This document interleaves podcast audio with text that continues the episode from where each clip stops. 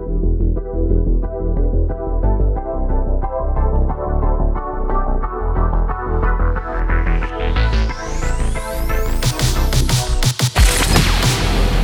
time to down your unders. Down your unders.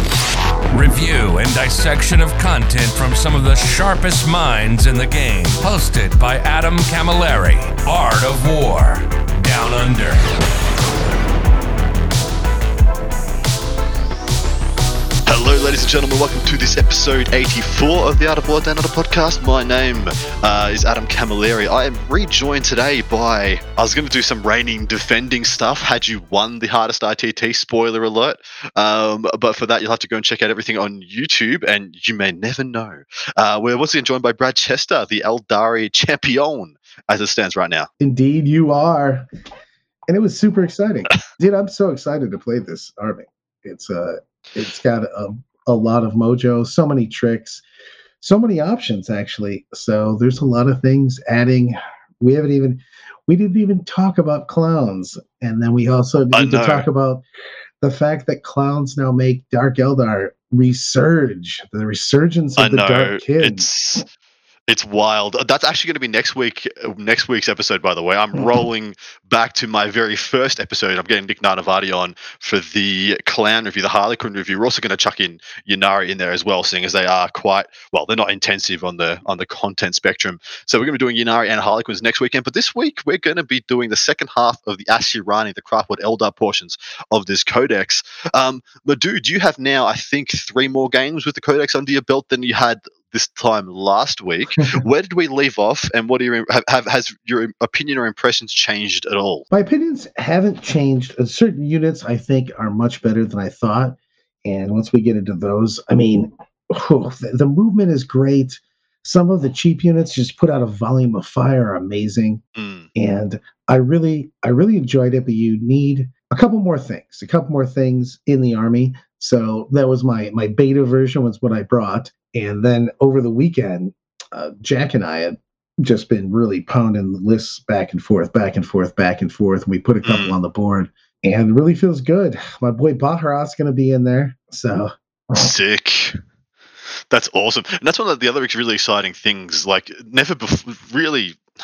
I mean, only nutters like uh, Sean Nayden used to make guys like Maugan Ra feel good in the game previously in past editions. But now, like, you have so many special characters that weren't even on the spectrum that now register as legit contenders. the, the funny thing is, is the list that I think I'm going to bring to the first RTT, the well, the first RTT after the Streamhouse RTT, is going to have three named characters, and I'm not doing it as a meme. I actually think they're That's a- legit. That's amazing. That's amazing. I love that. Um, but anyway, jumping back into this review, guys. For those of you who may have not have um, followed us last week, please go back and check out that episode. We reviewed everything from the attachment rules up into the uh, what is it, the Exarch powers. So we're going to be starting Yeah. today's review on page 112, which is the chapter approval. This is uh, the secondaries, and I'll straight up just give you the first one. These are eligible to be taken by Asuryani or Ynnari keyword armies factions, if you're entirely of those factions, of course. Um, in saying that, does, do you still get to take these if you mix Harlequins Yes. in, Brad? Do you know? They do because You do. the uh, the Harlequins patrol that you get to take, and it's specifically a Harlequins patrol, does not count for any abilities that say that your army has to be all of something. Okay, that's amazing. All right, first one here is in Warpcraft. This is Scry Futures. Uh, progressive objective, of course. If you select this objective, Asuryani psychic units from your army can attempt the following psychic action as described in the core rulebook. Um, Scry Futures Warp Charge value of 4. One psychic unit from your army can attempt to perform this psychic action in your psychic phase it wi- within range of an objective marker that has not yet been scried by your army. If this psychic action is successfully completed, select one unscried objective marker that psychic unit is within re- range of. That objective marker is said to have been scried by your army, and the warp charge value of the psychic action is increased by one for your army for the remainder of the battle, and you score three victory points for each time you do this. Um, I don't love this. This is bad. I don't. Uh, yeah, I think it's bad, right? It's just bad. it's- Tell us why, mate. There's so many reasons. It actually Yeah. goes up in charge. You're not even worried about actually Mhm. passing it, but like you can only do it once a turn. So you get three points every time you do this, but you can do each objective once. So maximum you're getting on this is maybe a nine, you know, unless you're just pummeling your opponent. And at that point in time, you could have taken any secondary, you know. Exactly. so, you know, this is like you just telling your opponent, I feel that my psychers are going to be sitting on your backboard objectives. So, yes. you know, you're, you're, really, you're really calling a shot on them. Uh, but, Mm. but the thing is, is that not only does this give me very few points, but the psychics are so important in this list. and you're giving them up, yeah. Exactly. And if I want to do a psychic action, that psychic action is going to be Eldritch Storm, and I'm going to drop it on Yeah, you. baby.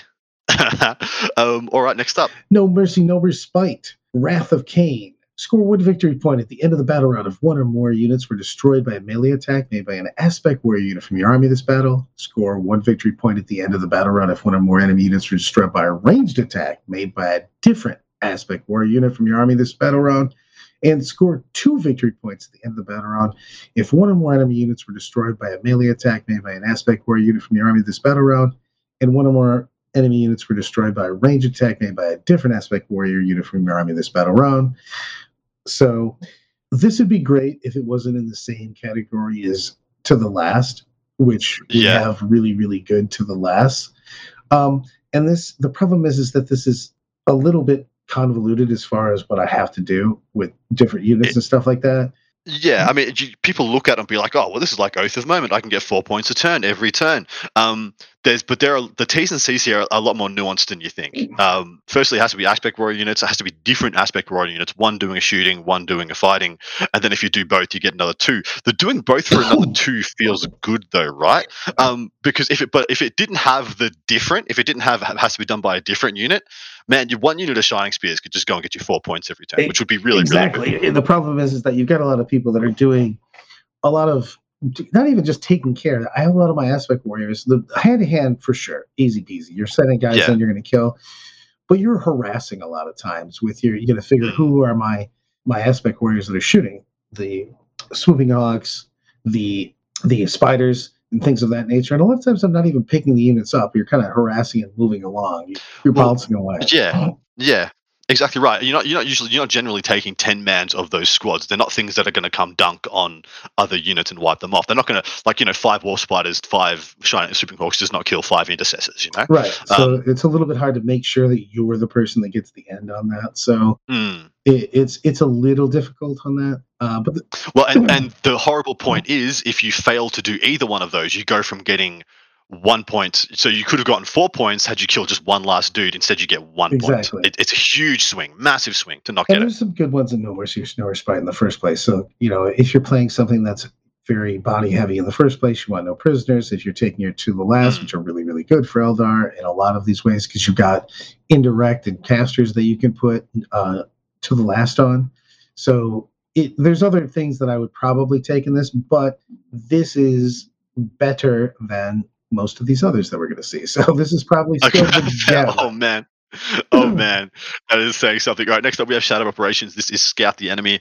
Uh, units from your army can attempt the following actions. Scout the enemy action. One unit from your army can start to perform this action at the end of your movement phase if it is not within six of your deployment zone.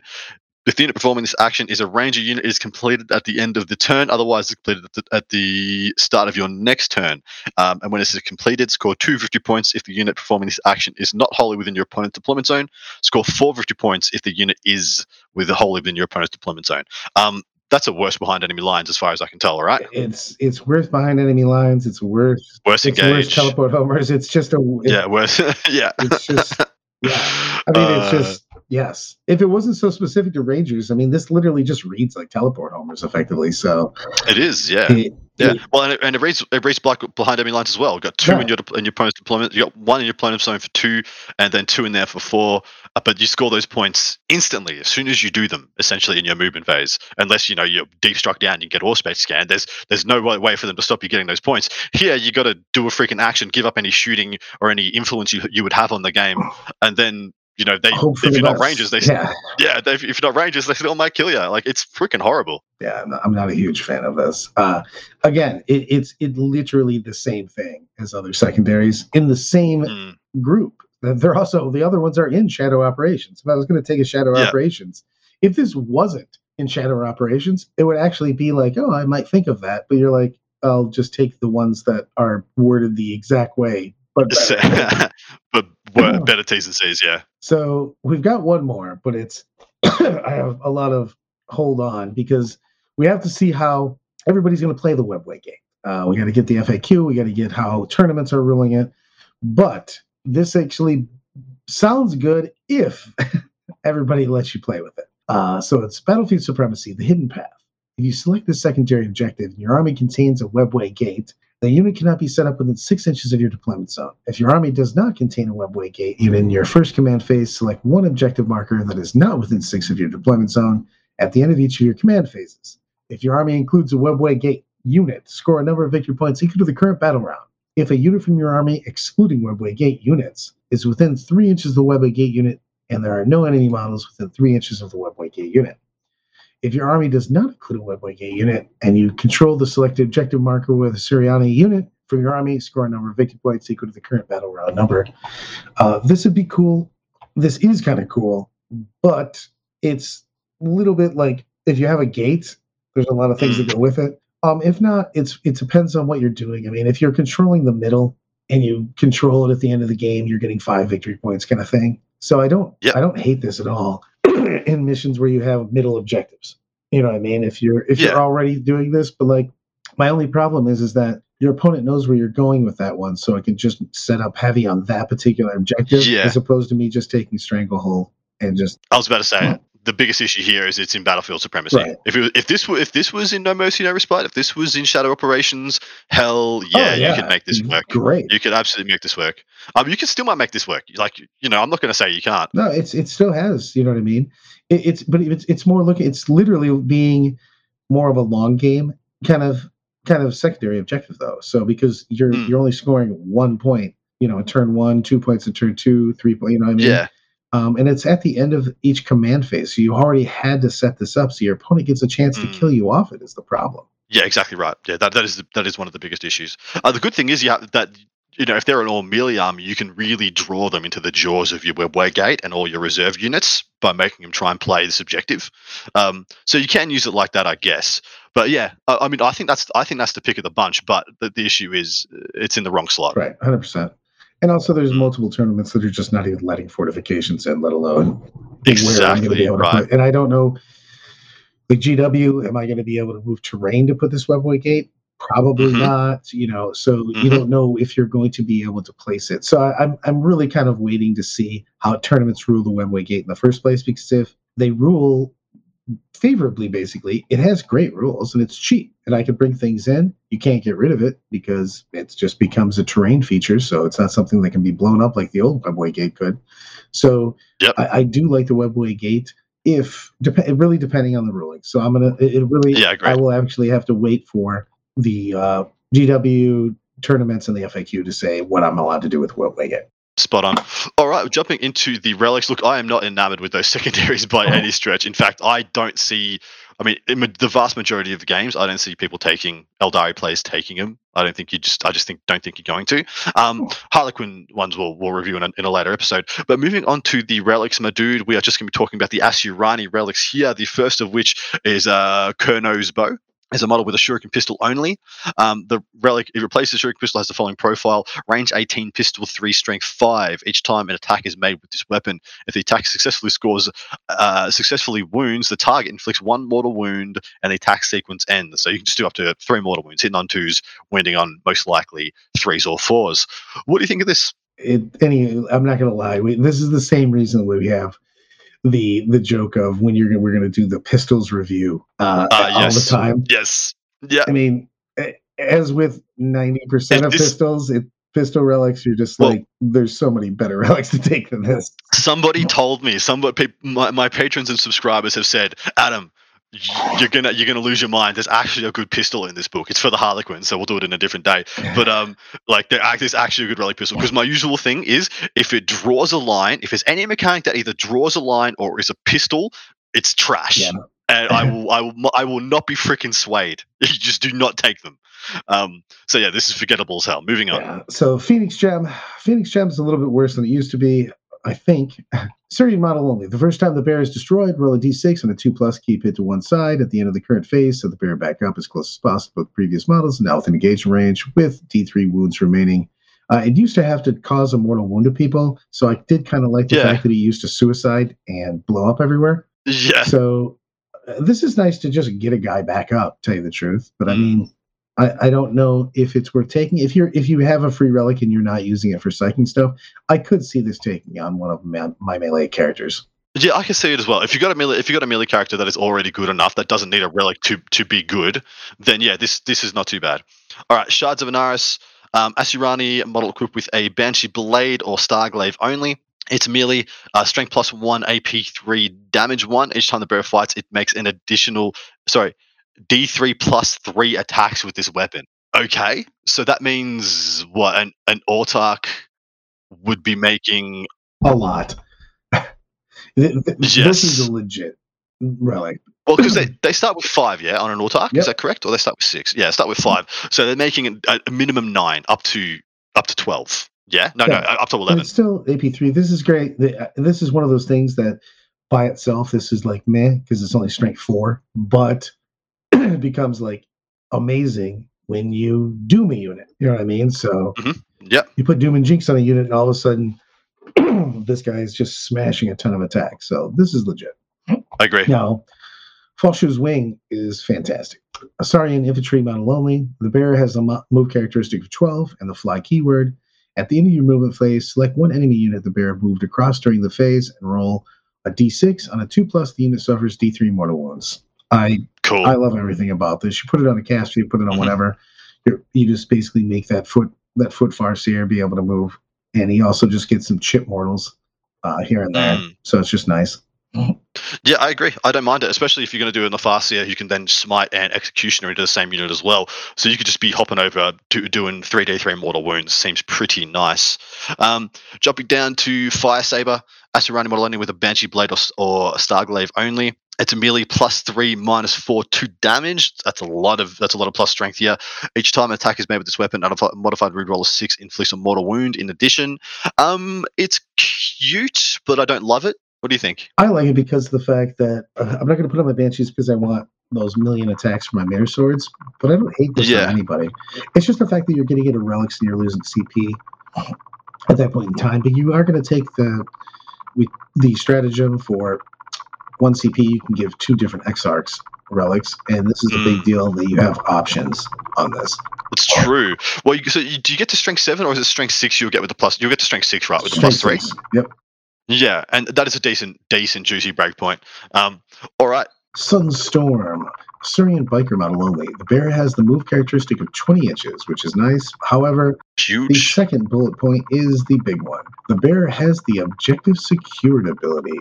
Holy Yeah, crap! I really like. Okay. I really like this. If you're if you're tuning out a, an autark or and really anybody a bike character, um, you can really steal objectives uh, later in the Mm. game with this, and it's very very nice. And again, move characteristic of twenty is just crazy time.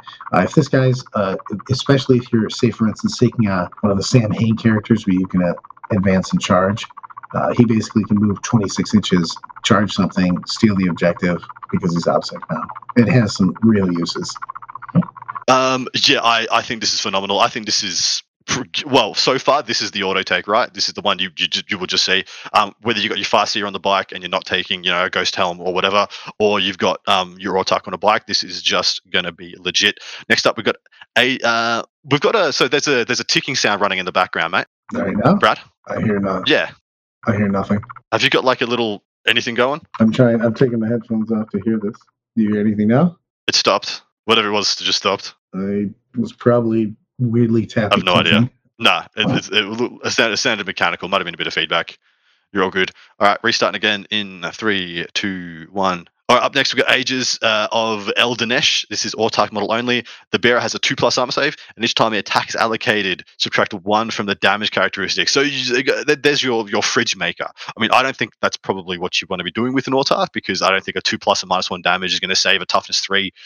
You know, was Yeah. five or six wounds, dude? It's, it's still just going to explode. But I mean, you've got one. It's cute. Yeah, I mean, Eldar are usually just bringing glass cannons, so that's the big thing. You know what I mean? Yeah. This isn't a, a big wraith construct. it's a it's an autark. So yeah, Yes. take, take something to make him move faster, punch harder. That's about it. Agreed. So, Weeping Stones, Asuryani Psyker model only. When the bear in the battlefield, each time you make a Strands of Fate roll, you can roll one additional d6. I don't hate this at all.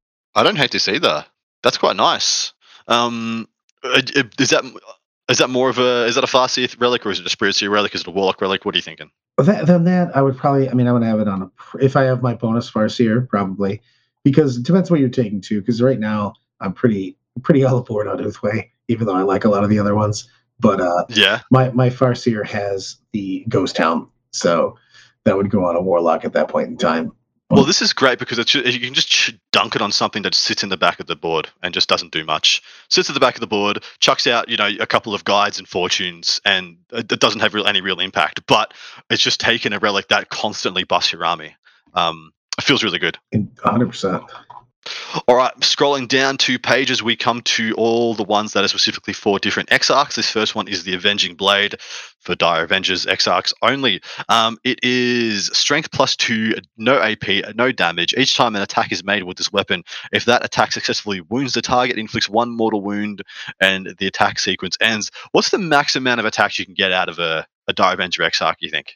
That one I'm not sure because I just don't equip him for hand to hand. For that, yeah. Yeah, I, just, Um, I don't want a dire avenger punching people in the first place because everybody else does it better than he does. So I'd, I'd, actually have to look more into that one because I don't. If I'm taking dire avengers, maybe you know what I mean. If I had a Yep. multiple dire avengers in my army, you take the and if you paid the CP, you put you know an Exarch uh, relic on each one. Maybe if I didn't have other people, but there's so many other ones that we're going to see here that are just really really good. So it's hard for me to love this. agree. Fair. Dragon's Fury, Fire Dragon Exarch model only. Each time the bear's unit is selected as the target of a charge, subtract two from the charge. This is cheeky, but when you shot something, you're 12 inches away. So Yeah. yeah, you're you're there. Your fire dragons are right there. So The- yeah, look, the, it's going to change. What at, at best, it changes a six-inch charge into an eight-inch charge, right? Because they're twelve inches away. They walk up six. They'll declare a charge. It's either going to be a six or an eight. And look, if you just have this on your Fire Dragon Exarch, they're just going to shoot you dead instead of charging you dead. That's pretty much the biggest difference I can see. Um, yeah, I'm, I'm not a, I'm a yeah. huge fan of this. The thing is, is that when you're bringing your Eldari stuff, 90% of the time, you're you have to realize you're a glass cannon. Take the stuff that does the, the extra damage. Kill your opponent and use your movement to get out of there. You're you're almost never going to be I'm more durable than everybody else. So Exactly right. Yeah, spot on. Next up, we've got Shadow Sting. It's the, the striking Scorpion Exarch one. It is strength plus is sorry, it is melee. It is strength plus three minus two two damage, and each time bear fights, it makes two additional attacks. That's not bad yeah, I, I like this one quite a bit. Because that will that will put you up. Would that put you up to six or seven attacks? With him I believe six. six because he's going to lose his plus for the Yeah, debate. But the thing is, with this, it, you're already looking to with the mana blasters doing those mortals on sixes in the first place. So anything that gives me extra attacks with, with scorpions, I'm a big fan of, and this is giving me that Hmm. extra damage too. yeah, agreed. This is this seems to be the best of the bunch so far. But what's up next? Crone Scream, Howling Banshee Exarch model only. Once per battle at the start of the fight phase, you can select one enemy unit within engagement range of the bear and roll a d6. And a 2 plus, the enemy unit suffers d3 mortal wounds and an additional 1 mortal wound for each charge move the bear has made during the battle. Uh, this is great when you actually double up on it with that Exarch power that already does this. So Yeah. you, you So get, one one additional mortal wound for each charge they've made during the battle. So you've got to track how many combats they've been in so far already. Yeah. We actually had games where we were just kind of picking off all the nonsense and just slowly kind of making our way up in a game. In some games, it's not going to happen because most people, the still, the Howling Banshees aren't exactly super hard to kill. But the thing is, is if you can get a just one or two charges on your way into where you're actually going, you know, you pick off that forward deploying unit or the remnants of whatever came out of a transport on your way to the backfield, it actually can really add up. We had a couple charges where we went into tanks, but because we had already made two charges and you use the other ability, all of a sudden you're getting a good amount of mortal wounds on this. And the thing is, is that there's a lot of ways in in this Craftworld Codex to get a lot of cheeky mortal wounds. There's just a lot of them where you can just nickel and dime them, nickel and dime them. Mm, We're going to be doing yes, spot on. so. All right, up next we have the Phoenix Plume Swooping Hawk Exarch. The model has a 4 plus invuln, and each time the model makes. Uh, so the bearer's unit would lose a wound. Uh, roll a d6 on a 5 plus, the wound is not lost. Um, I mean, maybe if you were dead set on taking a 10 man, Yeah, uh, because then you'd effectively have like a thir- you'd have Yeah. 13 dudes Ja- in the squad. Jack basically likes like this. If he was he was playing around with being cheeky and playing a ten man unit that just kept shooting and bouncing and making it one of his to the last. It is a little vulnerable to um indirect, of course, but you can be really far away because you got to figure that this the shadow the um Super Cox have a 24 inch gun and a 14 inch move, and then they have an infinity movement to get out of there because they just they just don't battle focus. They just show up anywhere on the Yeah. board. So you can Yeah. keep them away a little bit. So if you're doing something like that, yes, but if it's a five man unit, for sure no. Yeah, exactly right. So we've got the Spider's Bite, Warp Spider Exarch. Motto with power blades only. This relic replaces power blades as the following profile. Melee, strength plus two, AP four, two damage. Each time an attack is made with this weapon, on an unmodified wound roll of six, that attack has a damage characteristic of three. Um, I just don't care.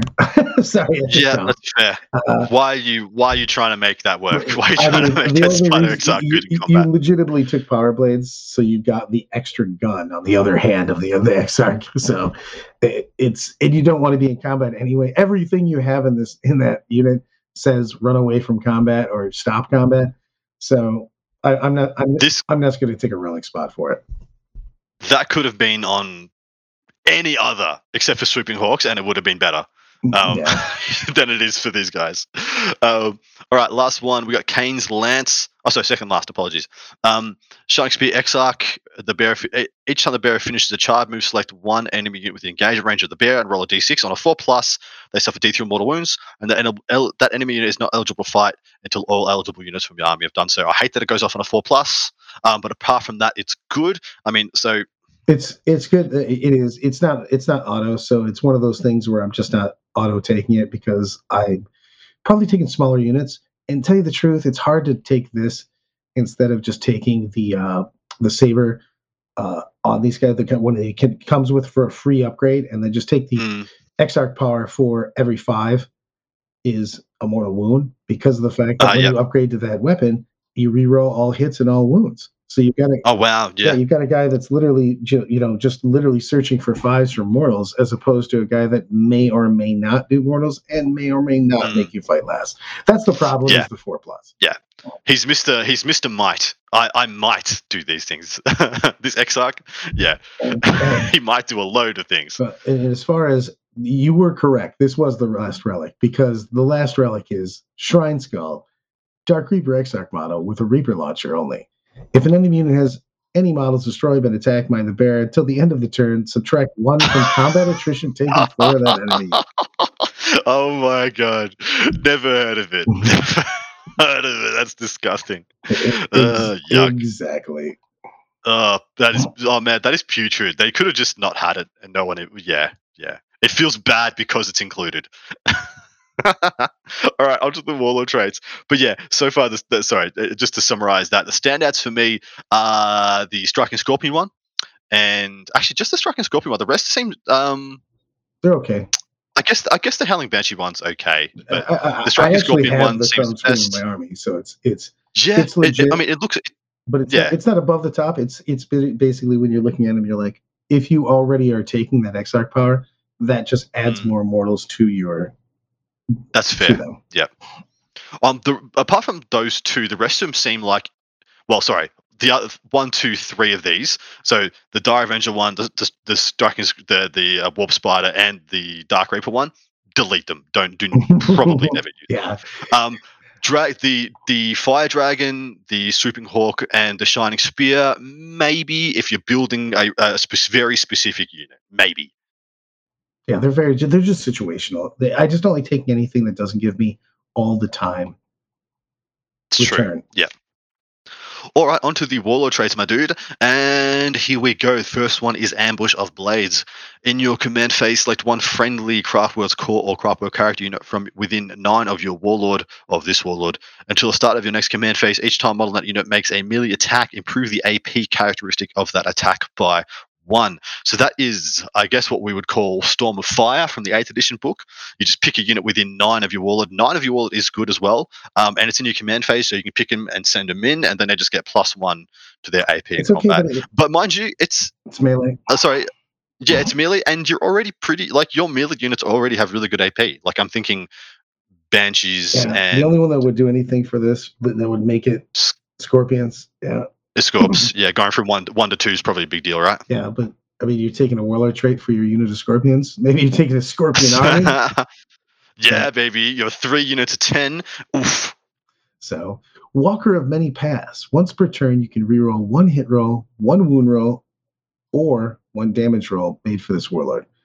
Um, yeah, Uh, no. Mm. If it were, if it was save roll as well, maybe. yeah, and it's also just once.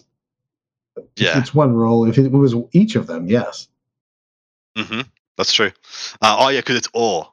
Um, yeah, that that that's, it sounds Okay. exciting, and then you Yeah. go or, and you're like, oh, it's not Yes. all. yes. All right. Falcon swiftness. Add two to the warlord's move characteristic. This warlord can ignore the effects of difficult ground. Um, each time this warlord makes a battle focus move, do not roll. Instead, it automatically moves up to six. I don't hate that because you could you could couple that with uh, Falco, Fal- Faolchú's wings or whatever the crap, and just be Moving super everywhere. flexible. Yeah, I, I do You're- like this. you're all around. You could you could make a snipey character because the Autarch does have the Hmm. ability to take kind of a lot of guns, and he can also take. One of the things he can actually take is the uh, the the spider, the warp spider movement one. So he can actually really use this uh, a lot and make use of it. So not bad. So Yeah, not bad. Fate's Messengers. Once per turn, when, when a saving throw is made for this warlord has failed, you can change the damage characteristic of that attack to zero. If you're making a combat guy, this is never bad. It basically just says auto make a save. Exactly. Yeah, and then of course you can use the fate dice on the next couple of saves, or you can use CP rerolls. So yeah, this would add up to be being pretty damn durable, or as durable as you get. All right, next up is Marker of the Incomparable Hunter. Each time the warlord makes a ranged attack, add one to the strength characteristic of that attack. Each unmodified wound roll of six inflicts one mortal wound in the target in addition to any normal damage. That is pretty meh. Yeah. I mean, if you had something, the problem is you have to we have to look through and see if there's any way we could get a warlord to just have a lot of ranged attacks. But I don't think we have anybody Mm. right now that's putting out anything that this would care on. This sounds amazing if I put it on a, a Tau warlord that's shooting 10 shots with a burst cannon or something. But eh, with that. Uh, Seer of the Shifting Vector. While this warlord is on the battlefield, each time you or your opponent spends any command points to use a stratagem, you can roll a d6 for each command point spent on a d6 you gain one command point back this is decent for sure mean, Yeah, it's it's the same as it's the same as the, the Autarch power used to be, right? Autarchs used to just come well, with, yeah, you with just this. to come with it they, they swap their power Yeah. from autarchs got better but their power got worse because their Mm. new power is just awful my, my problem with all of these Asuryani warlords traits is they're so poor compared to the actual warlord traits for each Craftworld i guess Okay, yeah. but there's a couple here that are good. So if you're mixing and matching and you're trying to make Falcon Swiftness is actually really, really good. Fate's Messenger is pretty decent.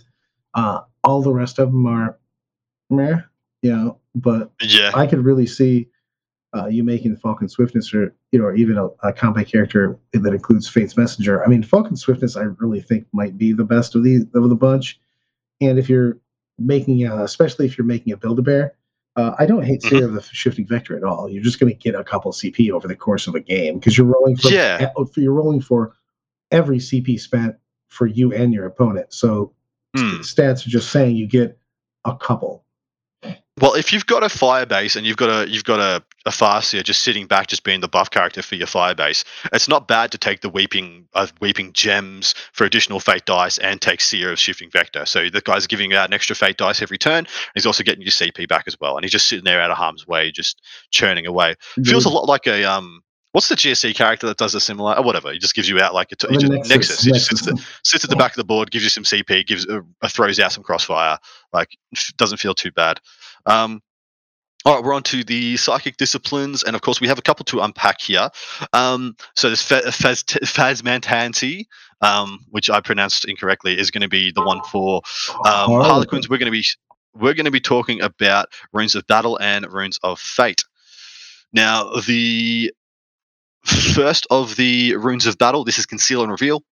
Um, is a warp charge value of six. If manifested, select one friendly craft. So this is the conceal side. Sorry, can select one friendly Craftworld's core unit within 18 of the psyker till the start of your next psychic phase. Um, the unit benefits from light cover, and then reveal is the inverse. They remove cover, uh, and a warp charge value of six. If I didn't, if I forgot to mention it before, It's okay. it's okay. Yeah, I don't. I don't know if you're going to take it. I don't think you're going to take it. If I'm taking a shooting army, I may have already teched that into my Build a Bear, so I'm not 100% sure on that one. But it's okay. It's just okay. It's, it always has been okay. Conceal reveal has always been that one where you're like, it's all right. You know what I mean? It's it's good. Yeah, If I had enough of those powers, I would take that. So, embolden horrify. Embolden blessing. Select one friendly craft world core or craft world character within 18 of the psyker until the start of your next psychic phase. Add two to the unit's leadership. At the start of the fight phase, the unit is within engagement range. Any units can fight first. The better part of it is horrify. Select one enemy unit within 18 inches of the psyker till the start of your next psychic phase. Subtract two from the leadership characteristic of that unit. And at the start of the fight phase, if that unit is within engagement range of any enemy units from your army, that unit is not eligible to fight this phase. Basically, it fights last. Uh, uh, and what's the warp charge on it? warp charge is only is seven. Ba- Basically, all of the good ones always have a seven. That's the problem. Yeah. So it is a bigger warp charge. Um, if you're doing something like Ulthwé, though, you of course have plus one in your first cast. Fair enough. I think that is really, really good. That is very good.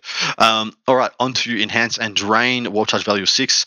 The blessing side, the enhance side. Select one friendly craft world's core unit within 18 of the psyker to the start of your next psychic phase. Each time a model in that unit makes a melee attack, add one to the hit roll. And then drain uh, is subtract one from the hit roll, uh, putting it as a debuff on the same on an enemy unit within 18. Um, I don't hate it. I, I mean, it doesn't. It's not going to. Unfortunately, I don't think it's going to just going to not come up that often. I don't think it's going to make the cut because I think there's better stuff. Which I think the next best one is coming up next. Protect Jinx, baby. Oh yeah, Warp charge value of seven. Select one friendly craft world core or just core actually. Until the start of your next psychic phase, improve the save characteristic models in that unit by one to a maximum of two. And Jinx, select one enemy unit within 18 inches of the psyker until the start of your next psychic phase. Worsen the save characteristic of this model in the unit by one to a maximum of six. The biggest point on this is that it no longer works on invols. involves the save characteristic as in the save plus on the end of your data sheet to all the way to the right. So doesn't affect anything else apart from the armor save. So the applications here got worse, but it's still phenomenal as hell. You know, here's one that got super worse because I'm gonna I'm gonna do this one because it I was originally gonna take it in the tournament and I got mad about it, and then you can do number six. Quicken, restrain. Warp charge value six. Blessing. Select friend, one friendly Craftworld core or character until you know within 6 to 18. I just made up a, a distance there for a second. yeah, 16. Yeah, 18 right. to the center. The unit can immediately make a normal move, advance, or fall back as to where the movement phase. If it does so, the unit is not eligible to shoot or declare charges this turn. Yep, Can't have it all, baby. It it used to be amazing because you could just move and then shoot, or you move in advance and stuff like that. Um, I still might take it if I have multiple powers because it's still just nice to relocate somebody somewhere. Yeah, But this it feels more like a jank piece now than it is a, a build around like it used to be. Yeah. And then the other part of that is restrain, 18 inches. Have the move characteristic models in that unit. The unit cannot perform actions. And if they're currently performing an action, it immediately fails. This is actually See, pretty good. it's uh, the, the the restrain seems to be the better side now, where it used to be the other way around. exactly. Um, I so Quicken to me like the, uh, the the the situation, the janky situation that came to mind for Quicken now is that you you're tri pointed, you haven't got the CP, you don't want to spend the two CP to fall back. You smite out of the tri point and then you quicken them to fall back from the, the yeah, trap. or you you, you That failed that your kind of battle stuff. focus because you were in cover. Yeah. You know, there's there, there's there's uses for this. You can Hmm. zoom somebody up around, you know, because we have a lot of fast units. Uh, there there are uses for it, but Yeah. it it's just hard when you used to when you're used to using the good quicken and now you get quicken Mhm. light quicken light family version. So not my favorite. it's still pretty good. I, I would not be surprised if you still take quick and restrain, just because uh, it's it's the restrain portion is still very is, is very strong. Um, all right, empower and enervate is warp charge value of seven. Um, select one friendly craft world's core unit within eighteen of the psychic until start next psychic phase. Each time it makes a melee attack, add one to the attack's wound roll. That is very potent, especially on a str- predominantly strength three or strength four melee damage attacking army. And then enervate is the malediction. Select an enemy unit, and they get minus one to wound uh, when they attack. I like both sides of that. Yeah. It, this is a pretty good also. It, it, it's specifically designed if you're playing a lot of melee armies at that point in time. Uh, but I do like it. So let me let me get let me just get this straight for people. So here we have one tree that essentially has is a double up because every time you pick a thing you get two powers. We have a fights first and a fights last. We have a minus one to hit and a plus one to hit. We have a um, minus one save plus one save. We have a double we have a double move half move, and we have a plus one to wound or minus one to wound. Um, those all just, just like I mean all good. who's going to com- who's going to complain, right? I mean, I skipped I skipped the first one because conceal reveal is kind of the the kind of the most meh in my opinion in the current game. Um, th- this is a great package. This is great. Hundred percent. You've got some real some real gems on this. So What's your top two? What, what's get, what's making your cut? Protect Jinx almost always makes it. Uh, just because of the fact that you can fire with things that are low AP, one or zero or one AP, and actually start getting some real. Because you can put some serious volume in this army. Anything from stat Oh. lasers to warp spiders, Yeah. whatever.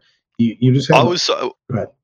Yeah we were so I, I held a little bit of a watch party in for the in the in the Art of War Discord for for patrons and um subscribers and war room members and one of the things I, I loved was your scat bike unit you had a unit of was it four or Oh, five scatter laser scat bikes. They, they were such Um, MVPs. it was ah. crazy. they s- as soon as you put Jinx and Doom, we don't need Doom most of the time. As soon as you put Jinx on something, they just slaughter. It's really good. it, it just felt really really good so um, th- that's my my go-to and then after that it really depends on what, how your army composition is because how many plus ones do you need? Uh, empower feels very very good. And, but then you realize that the banshees already have that when they charge in. So eh, depending if somebody has a minus one so it depends on how many units you have really. Because this will feel fantastic if you're using it on like wraith blades and stuff. Whew. Yeah, you yeah, start just 100%. really smashing into stuff. So a lot of these feel good, you know. So, but I, I protect protect Jinx is my is my auto, and then after that, it's what do I need in my army? Yeah, exactly right. All right. Runes of Fate is up next. First up, we have Guide, Warp Charge value of six. I think it is exactly the same. Uh, I assume you're only core or character unit within 18 of the Psyker, and you can re-roll the hit rolls in shooting or combat. Doesn't matter. If the Warp Charge value was 10, you can select one friendly Craftworld, Asurianic Corner, or character unit within 24 instead of tw- uh, 18. So you add another six inch on Yeah. if you reach that 10 Well, breakpoint. they, they they buff, they nerfed all of these a little bit. You'll see because the the buffing is all for extra range. These all used to be straight 24 inches, and now they're 24 inches if you roll a 10 or more. if Right. yeah, if you roll ten or more, but still re-rolls to hit. Oh, I mean, oh. it's it's chap- chapter master. You know, at a warp charge value of six. Hundred percent, and it's it's super good. And the thing is, is that at the beginning of your psychic phase, you're probably going to be within 18 of whatever you want to cast on this, anyways. Yeah, true. Now, the one that was a little bit more difficult to use throughout the game was Doom. Doom is a warp charge value of seven. It manifests to select one enemy within 18 of the Psyker until the start of your next phase. Each time a Craft World Asuryani core or character unit from your army makes an attack that targets an enemy unit, you reroll wounds. If the result of the psychic test was 10 or more, you can select one enemy unit within 24.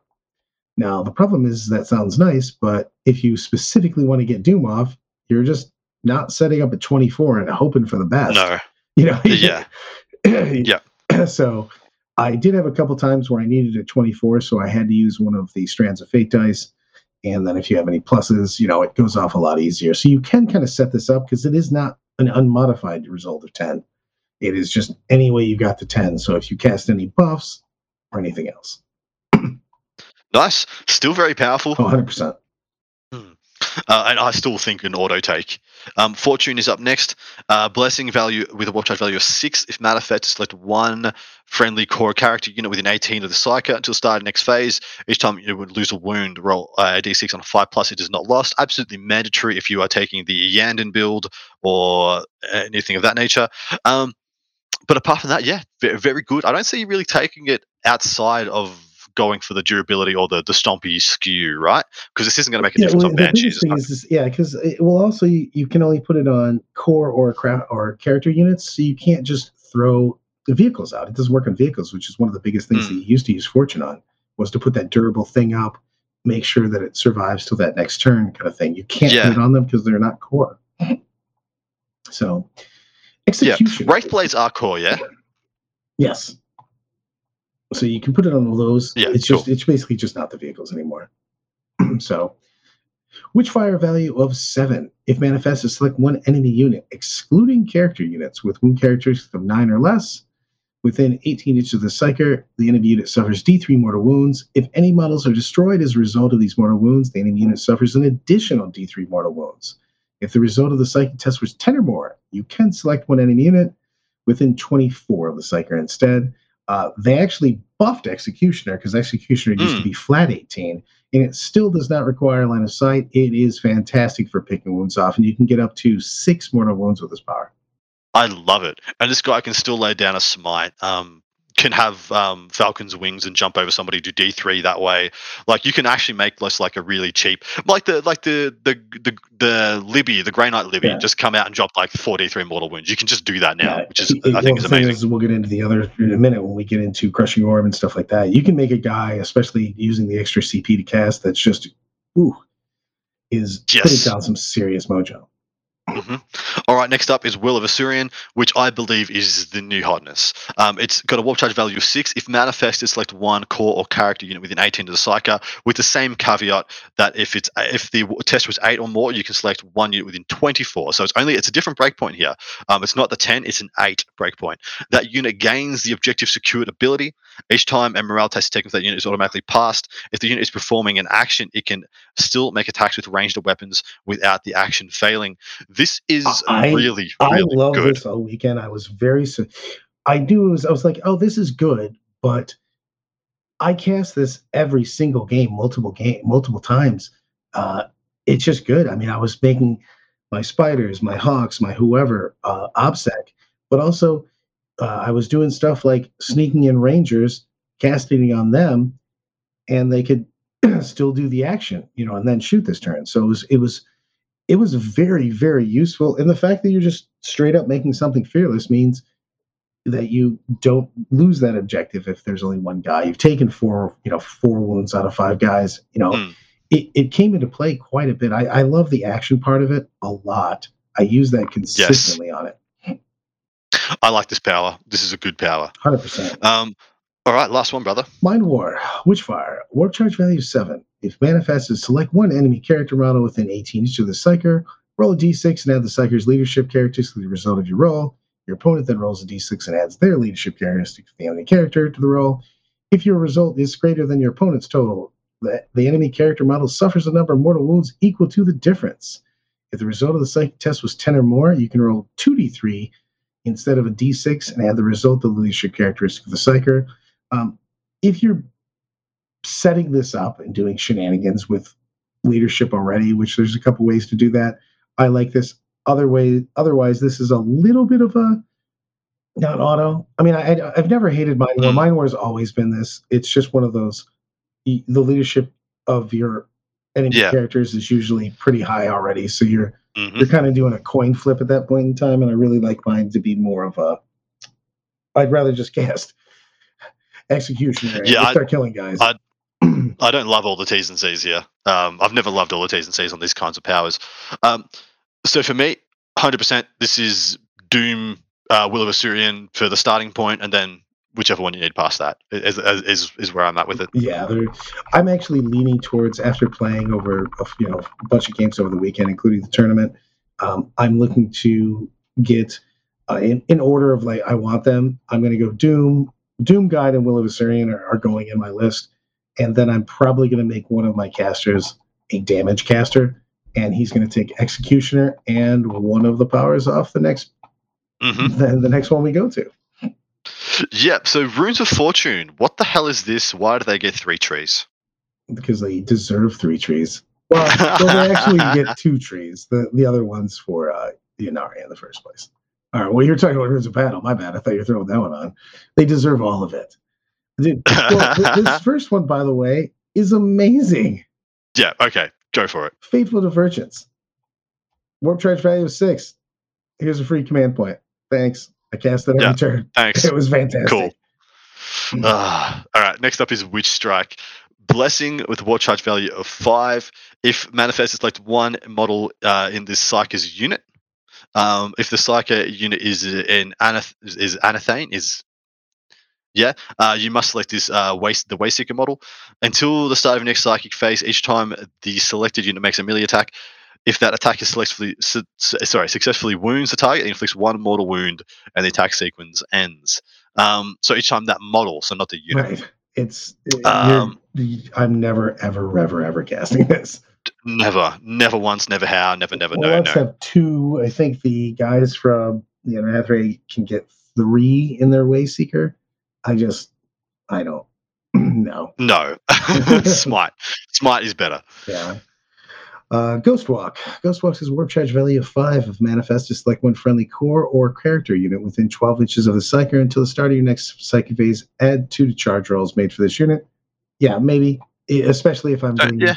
uh, if this this feels really good by the way when you start going into wraith constructs if you have bla- wraith blades Yeah. and stuff like that uh, it's super nice i mean adding two to charges is never bad um, but it is Mm. very close to you you know what i mean on the 12 inch side so you're pushing forward you're doing a more aggressive army and i'm okay with that Exactly right. All right, Crushing Orb. Uh, this is Witchfire. It is War Charge value 6. If manifested, select one enemy within 18 of Invisible to this Psyker and roll 3d6, adding 2 to each result. If the enemy unit is a vehicle or monster unit, uh, or it contains 6 or more models, for each 4 plus, it suffers 1 mortal wound.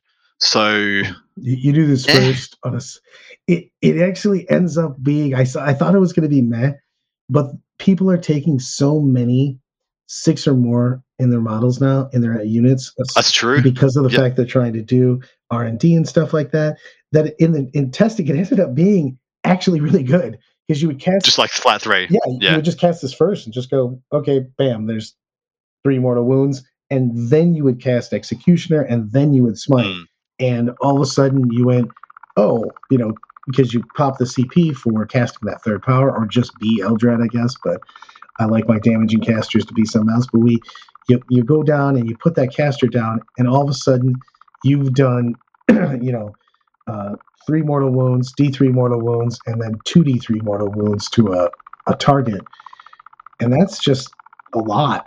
It's it's- It is. Yeah, it's just a lot. Spot on. Um, all right, Focus Will up next. Uh, warp charge value of 6. manifest to select one friendly Asuryani Psychic unit within 24 of this Psyker. Till start of your next Psychic phase, add 2 to the Psychic test and deny the Witch test taken for that unit. Probably never going to make the cut, right? Until we see like a super ultra heavy Psychic. Right. If you have, Like, if I have a ton of them and I want one psychic to 100% go off kind of thing, yes, but Mm. otherwise no. Uh, the one that I thought that was I was going to love that I didn't uh, impair senses.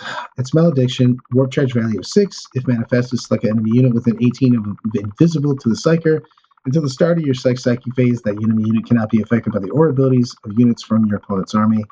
Which, if Hmm. you're using things like bodyguard and counting it as an aura, it's very nice but it's it's the, my problem was is that it ended up being too cute. Uh, it just, Okay. it just didn't get cast. No, a very, I Mm. think I cast it once, uh, but I mean you can shut off if they're getting a buff, if they're you know from somebody. It, it, it's you can think of lots of ways to cut off their if they're getting a leadership buff, if they're getting a a save buff, if they're getting a feel no pain, you know whatever. You know obviously bodyguard was what I was thinking there's lots of ways, but it did be it, it just felt like it was just too cute is the problem. It Yeah, just- it- I didn't fair. use it enough. And in my psychic phase, I kind of just want to be going, I'm doing damage or I'm buffing these things Mm. every time, all the time, just kind of getting those safe plays as opposed to the the cute, Yeah. the cute plays. Yeah, agreed. Um, all right, so that is us onto the data sheets and the Asuryani data sheet special rules and abilities. We've already covered Strands of Fate. We did that last week, guys. So apologies if you are not aware of what that uh. Please refer to last week's show. We have Battle Focus here, which we have, I believe, also unpacked, but we might just do it again. Do you want to give us the TLDR on that, Brad? Battle Focus is fantastic on this because the only thing, hey, wait until you get to, well, don't stand in terrain when you're doing it. How about that? Yeah. Uh, battle focus. You're able to shoot in a turn which you advanced, but you have to shoot either pistol or assault weapons. It's very nice actually because you can shoot your pistol weapons after you assault with your uh, uh with your uh, melee units though. So Hmm. if if of course they can advance already, so you can use this with somebody that can advance and charge and and do this. However, in your shooting phase, after this unit has finished making it, its attacks, unless it fell back or advanced this turn, this unit can make a battle focus move. So you can advance and then make a battle focus move is the big thing. When it does, roll 1d6. Each model unit can make a normal move up to a distance and inches equal to the result as if it were your movement phase. Any unit that makes a battle focus move cannot embark within a transport model at the end of the move, and the end and until the end of the turn, such a unit is not eligible to declare a charge. A unit cannot make a battle focus move if arrived in reinforcements this turn. Basically, if you move, you were, unless you have a great thing, say the Kelemorph, you come down, Mhm. you're not moving.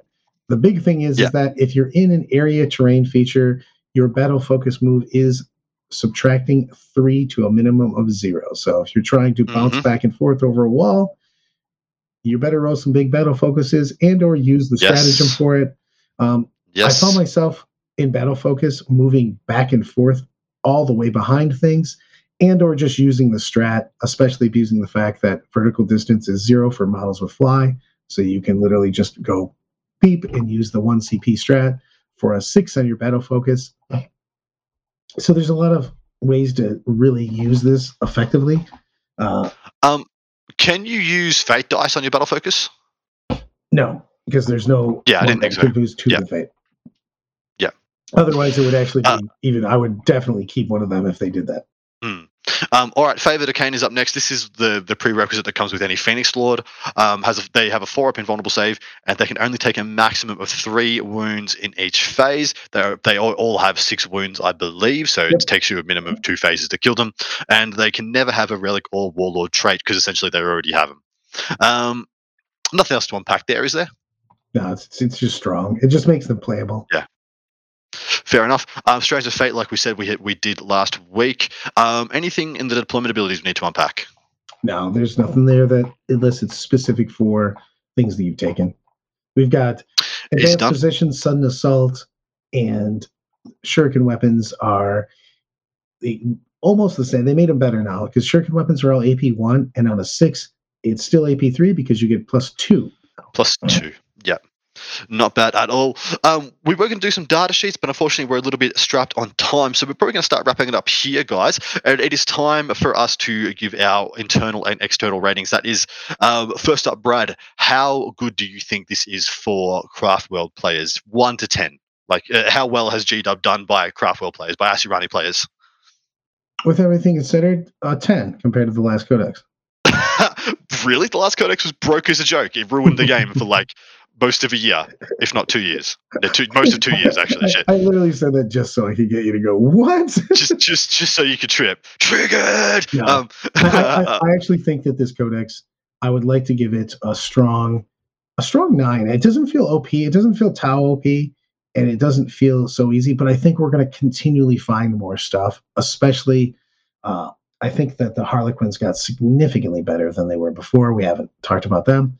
We won't until the next time. But the Craft World opponents themselves have a ton of ways to play the game, and I love that. I have to give them uh, effectively an extra one on that uh, my rating because I think that you're not just going to find that one list that's awesome and that's the only list. I think there's there's tons of ways to play the game in in, in the agree. Craftworlds Codex. I so I think this. So I'm going to agree with you, even though I got triggered because I've, I sat with it for a moment. I think this is better than the previous book. The previous book had a higher ceiling, but was nowhere near this deep and diverse and interesting. Uh, As soon as, soon as Craft World players felt bad taking uh, Dark Reapers and Shining Spears, Craftworld Eldar was trash. You know, as soon as those units felt bad, Well, because that's all they had. Well, the problem is That's is all the, they had. the, the- to be to be fair, to be fair, the the book itself wasn't overpowered. The the, the problem was is the old Ynnari keyword was Sobers was overpowered. Yeah, yeah, that's true. Um, so, so yeah, I think this is better than that. So, yeah, I, I'm, I'm going to give this a nine as well because I think this is a phenomenal, phenomenal book for Asuryani players. They're going to be extremely excited for months, if not years, of iteration and experimentation. There's going to be so many builds that come out of this, and we're just like scratching the surface right now. Um, all right, so meta rating time. We've both given it a nine out of ten um, for how good it is internally for the player base. How is this going to shape up in the meta, mate? Where do you put this in the C to S tier power rankings? Am I only doing Craft World? Just Craft Worlds, yeah. Okay, I think it is number three ish as of we stand right now. So I So you put it behind Custodes? I think it plays very well into Custodes, but I think Custodes might play better into others. It play, Custodes. It, the problem is, is that Tau exists and Custodes plays better than I think Craftworld are going to play into them. But I think Craftworld are more play. I, I are. In, I feel in the top. They're in the, definitely in the top five. Uh, it just depends on what we find out comes from Dark Eldar with Harlequins and the Yeah. Harlequin builds themselves, uh, which obviously is in this book. So Hmm. so the, the book itself is even more powerful, but just looking at the Craftworld perspective, they are definitely an A to A plus minimum uh, army. I think that they're going to be Fair. You willing to cast the, the your fate dice on how you think Craftworld and Harlequin will rank? yes.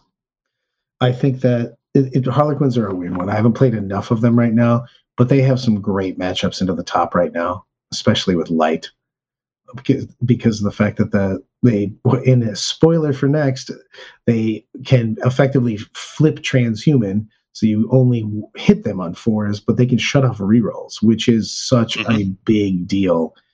It's huge. Well, you got to figure that a lot of these armies custodes think they're going to hit you on two rerolling ones. Now they're hitting on 4 Mhm. not rerolling. Yes. Tau have It's every ability to reroll everything in the universe, and if you put that so they're not able to do that, it's such a big deal. Even though you're on fragile, you're on you know you're in glass cannon vehicles, they feel significantly more durable when all of a sudden they're not getting hit even remotely as much as they were doing before. Harlequins make me want to take flaming units again. Like I'm like You just auto-hit stupidly lo- yeah, I'm stupidly just looking at like flamestorm aggressors again. I'm like, oh, do I have to? I might. Um, Well, it's funny because they don't have a lot of wounds, and they only have a four up. I mean, even with the Laughing God, Yeah. you're going to be re-rolling, but even if re-rolling, you're still taking it to 75. You know, what I mean, you just put that Mhm. that volume on. Most everything they have is either a one-one person or a five-ish wound vehicle. You know, so if you hit them, you, if you connect with them, things are going down. They're they're that yeah, yeah, they're that, they're that, that they're that fighter that bounces around a lot, very agile, very quick, and you're like, oh no! But when he gets hit, it's all over. So, but you So- have so much speed in this army. It just felt like you could always do things and Mm. be places. I think that's one of the biggest things in Craft World, or just Eldar that I love. Period, is you can change your strategy if things are going badly in mid game and just zoom anywhere you want to go. I mean, things like night spinners are fantastic. We'll talk about them when we do it, but just like that's a 16 inch unit with a 48 inch gun. So you can deploy on your back back board edge, move up regular, and shoot everything on the board. Yeah, Hundred percent. Yeah, there's no hiding. It, it's really powerful. Um, I'm gonna see. I I've watched a couple of games. I've heard the testimonies of a bunch of players like of you know of, of similar to yourself, Brad. I'm putting these guys. I think they're equal with custodes, just below Tau. Like, so I th- I do think actually the difference the the I think the gap between Tau and the rest of the rest of the meta is widening as people get better with the Tau book. I think they are move they are leaping ahead, and we might find that they're the only S tier army, and Custodes and um, uh, Asuryani reside in the A plus, A plus plus category. I believe that because But- of the fact that I feel that I could take a my current craft world builds that we're now making into custodes very, very effectively. Yes, I that, that's the thing as well. I think Custodes and Asuryani can play into each other very effectively, but I don't think either of those lists that play into each other effectively can do diddly squat into Tau. I think Tau mauls both of them into oblivion. Um, uh, but you know, I think Tau's, I also think Tau's a problem, and I expect Tau to get a solution some point soon because this cannot stand.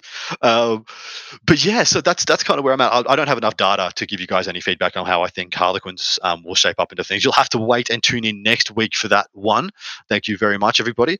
Um, but on that note, we will sign off, my dude. Uh, th- apologies to everybody who's getting this episode late. Um, I was extremely unwell. I've been extremely unwell for the last week. Um, and of course, Brad was at the hardest RTT of all time, and then when he got back, was quite a bit of a zombie. So apologies everybody there. But we will be going and we will be recording part two uh, now, and uh, you guys can expect that and this one to go out um, in the afternoon on Tuesday instead of the morning. That is our apologies. We're recording this Tuesday morning, in fact. Um, and part two, we're going to be have a, a, bunch of other listener questions for you guys that, that have sent in. We're going to be discussing that. We're also going to be discussing um, Brad's feedback from that hardest RTT of all time. What went wrong? What went well? Game by game, good stuff by on top of good stuff and where he's going with his lists next. So please jump over to artofwar40k.com to grab that goodness or to Patreon and look up the Art of War 40k. Sorry, down under. um, and Brad, anything you want to plug before we sign off?